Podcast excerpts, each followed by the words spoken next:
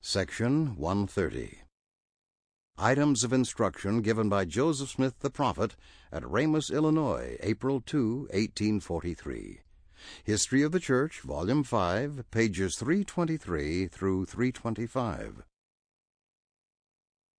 one through three. The Father and the Son may appear personally to man. four through seven. Angels reside in a celestial sphere. eight through nine. The celestial earth will be a great Urim and Thummim. ten through eleven. A white stone is given to all who enter the celestial world. twelve through seventeen. The time of the second coming is withheld from the prophet. eighteen through nineteen. Intelligence gained in this life rises with us in the resurrection. twenty through twenty-one. All blessings come by obedience to law. twenty-two through twenty-three. The Father and the Son have bodies of flesh and bones. When the Savior shall appear, we shall see him as he is. We shall see that he is a man like ourselves. And that same sociality which exists among us here will exist among us there, only it will be coupled with eternal glory, which glory we do not now enjoy. John fourteen twenty-three.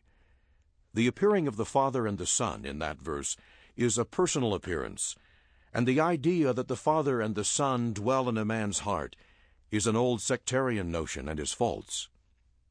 In answer to the question, is not the reckoning of God's time, angels' time, prophets' time, and man's time, according to the planet on which they reside? I answer yes, but there are no angels who minister to this earth, but those who do belong or have belonged to it.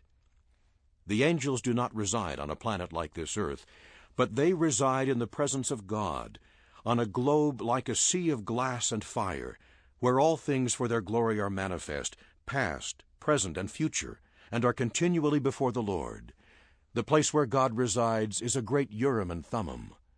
This earth, in its sanctified and immortal state, will be made like unto crystal, and will be a Urim and Thummim to the inhabitants who dwell thereon, whereby all things pertaining to an inferior kingdom, or all kingdoms of a lower order, will be manifest to those who dwell on it, and this earth will be Christ's.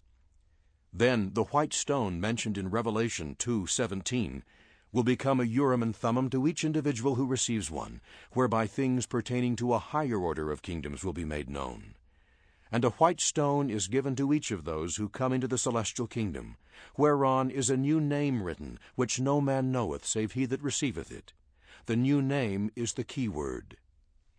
I prophesy in the name of the Lord God, that the commencement of the difficulties which will cause much bloodshed previous to the coming of the Son of Man will be in South Carolina.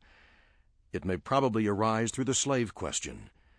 This a voice declared to me while I was praying earnestly on the subject, December twenty-fifth, eighteen thirty-two.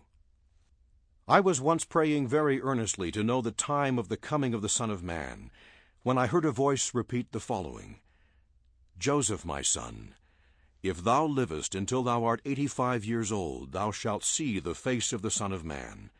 Therefore let this suffice, and trouble me no more on this matter.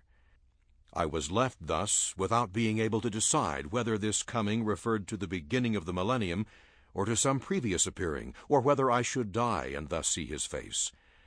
I believe the coming of the Son of Man will not be any sooner than that time. Whatever principle of intelligence we attain unto in this life, it will rise with us in the resurrection. And if a person gains more knowledge and intelligence in this life through his diligence and obedience than another, he will have so much the advantage in the world to come. There is a law irrevocably decreed in heaven before the foundations of this world, upon which all blessings are predicated. And when we obtain any blessing from God, it is by obedience to that law upon which it is predicated. The Father has a body of flesh and bones as tangible as man's, the Son also. But the Holy Ghost has not a body of flesh and bones, but is a personage of spirit. Were it not so, the Holy Ghost could not dwell in us.